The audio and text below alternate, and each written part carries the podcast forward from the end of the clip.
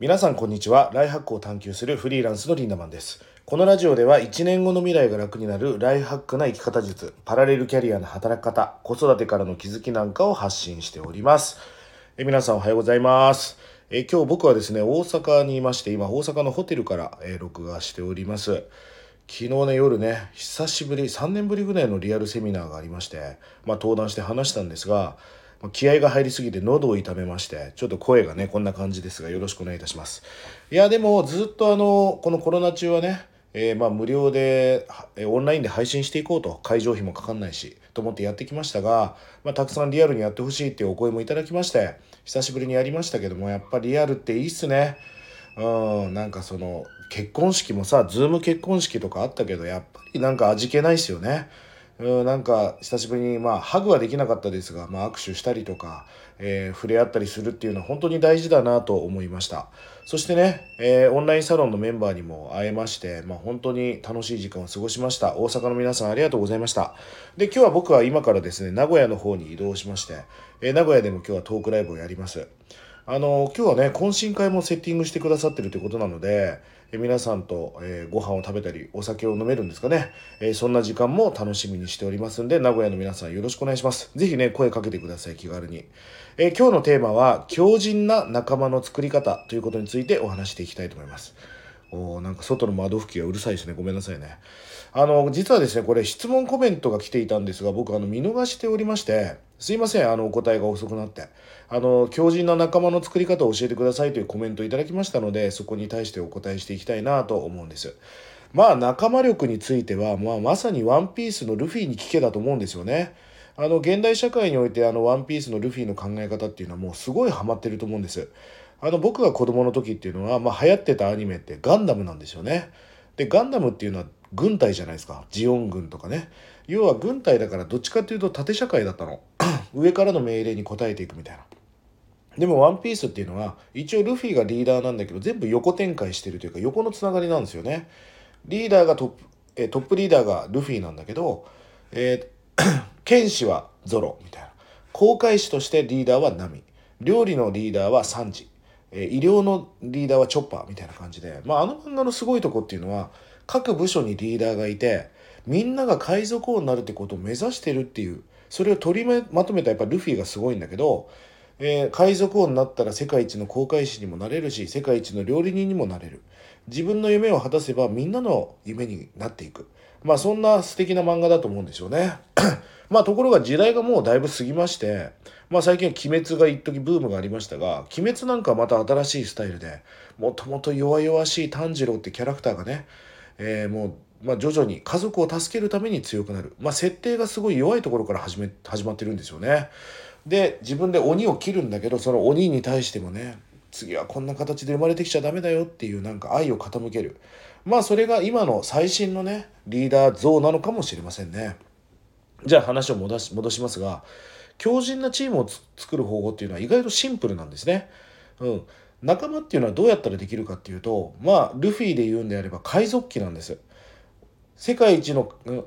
えー、と俺は海賊王になるっていうシンプルな旗を立ててるわけですよね。でそれに賛同した人だけが船に乗ったっていうアニメじゃないですか。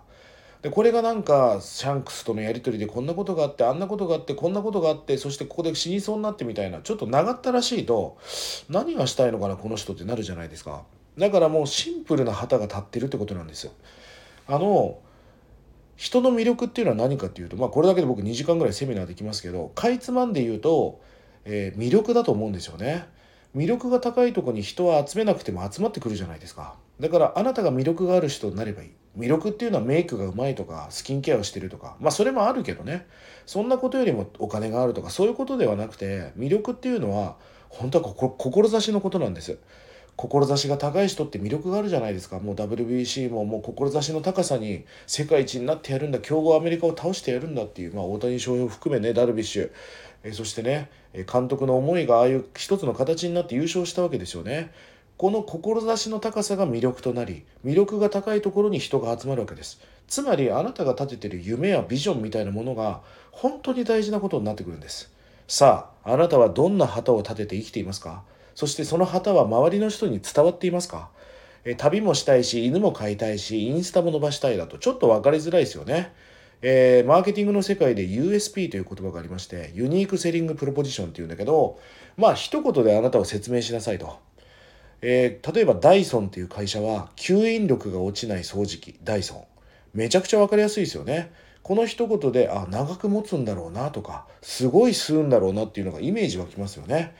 お値段以上ニトリもあれ USP ですね。なんか安そうだな。しかも質が良さそうだなっていうのが明確化してませんか？えー、M&M っていうチョコレートはお口で溶けて手に溶けないみたいな。そんな USP があったんです。要はあなたの夢やビジョンを長ったらしくするんじゃなくて複数ではなくてもう1カテゴリーに絞ってバツンとね海賊王になる男だみたいな。分かりやすい USP に設定する。そんなビジョンにするとより伝わりやすくなっていくんじゃないですか？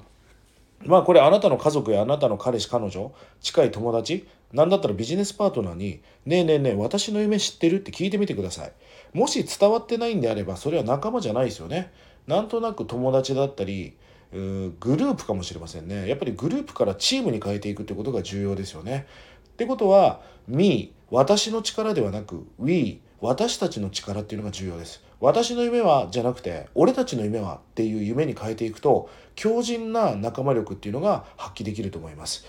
ビジョンを共有することがリーダーにとって最も大切な仕事だと思っています。ぜひね、明確なビジョンを短く分かりやすく周りの人に言い続ける。言うんではダメです。言い続けるということが重要です。まあ100回ぐらい人は昭和すると、えー、腑に落ちるという言葉がありますが、100回ぐらいあなたの夢を周りの人に共有しなければ、周りの人には伝わっていかないですよね。喋っただけで。ぜひね、そんなビジョンの共有をして、強靭な仲間、強靭なコミュニティを作っていただきたいなと思います。え今日みたいにね質問コメントにもお答えしていきますので皆さん是非気軽に質問であったりまあ、え、ツイートのリプだったりね、えー、何らかの形で僕にあの送っていただければ、えー、また、え皆さんにねお話していきたいと思いますので気軽にコメントやメッセージをいただければと思います、えそれでは今日も素敵な一日をリンダマンでしたまったね名古屋のみんな楽しみだぜ